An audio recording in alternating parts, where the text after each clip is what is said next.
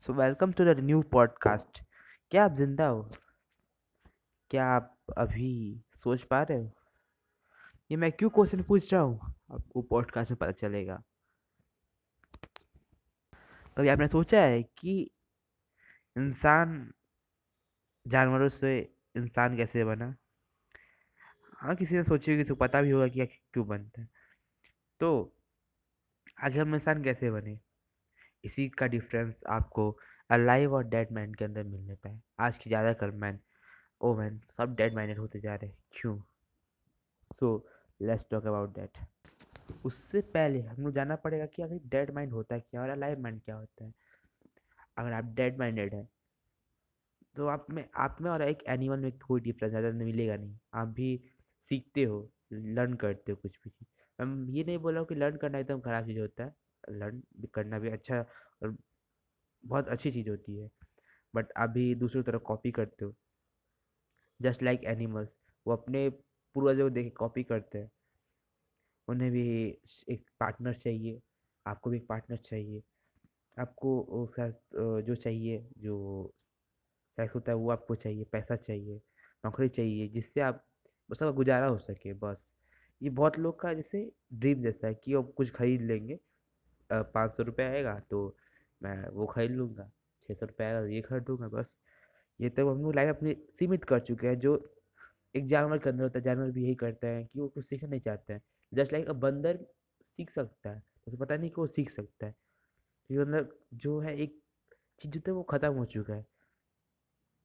तो चलिए सबसे पहले हम मैन के में बात की जाए, क्योंकि मैन जो थे, पहले के मैन ज़्यादा कर देखा तुम जितने मैन थे ज़्यादा कर डिस्कवरी करते ज़्यादा कर मैन ही करते थे। मैंने रियली देखा था कि गर्ल्स कभी कोई इन्वेशन करती होंगी बट यहाँ पे बॉयज़ बहुत ज़्यादा इन्वेशन करते थे। उसके बहुत कारण भी हो सकते हैं गर्ल्स के कुछ करने का बट मेंस में मैंने ज़्यादा नोटिस किया कि अंदर अंदर होता है क्रिटिकल थिंकिंग आप किसी भी स्टार्ट में चल जाएँ आप पता चलेगा कि जो मैन होते हैं, उनके अंदर एक चीज़ होती है जिसको कहते हैं क्रिटिकल थिंकिंग जो वुमेंस में कम पाई जाती है। तो मैन में ज़्यादा पाई जाती है तो उसके बारे में थोड़ा डिटेल्स निकाला मैंने कि होता क्यों है। तो एक छोटी सी चीज़ होती है जिसका नाम है क्यूरियोसिटी और एक छोटी सी चीज़ होती है क्रिटिकल थिंकिंग आपको मैं क्रिटिकल थिंकिंग का एक छोटा सा टर्म समझा देता हूँ। क्रिटिकल थिंकिंग कुछ नहीं, बल्कि ऐसे तरीका होता है कि आखिर ये होता क्यों है? जस्ट लाइक आपने एक किताब देखा। किताब आखिर हुआ क्यों? किताब रेक्टेंगल शेप में ही क्यों है? क्यों नहीं, ये स्क्वायर शेप में है? क्यों ये गोल क्यों नहीं है? तो ये क्वेश्चन जो होते हैं, उसको कहते हैं क्रिटिकल थिंकिंग आप नई नई चीज़ों सीखते हैं तो उसके अंदर क्वेश्चन पूछिए कि वो कैसे होता है?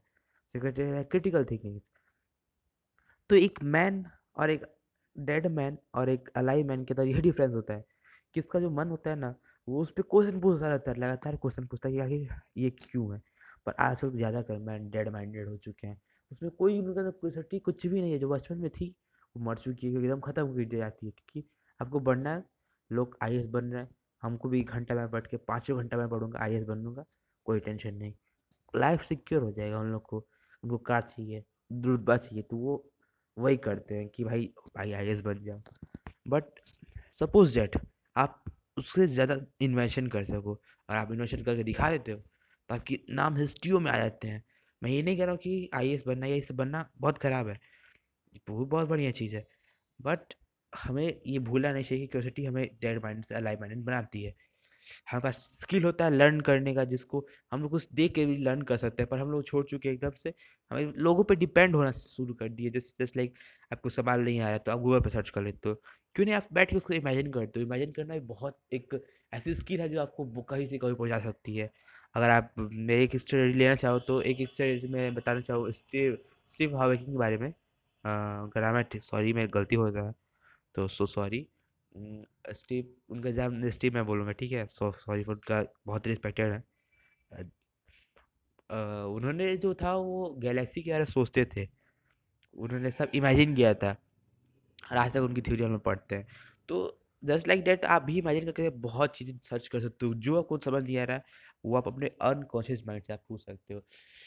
और हमारे भागवत गीता में भी ये सब चीज़ें लिखी हुई हैं। कुछ शास्त्रों में लिखी हैं, कुछ जगह पे लिखी हुई हैं, जो आपको मैं बाद में बता दूँगा अगले कभी पॉडकास्ट में अगर मौका मिला तो मैं बताना ज़रूर चाहूँगा।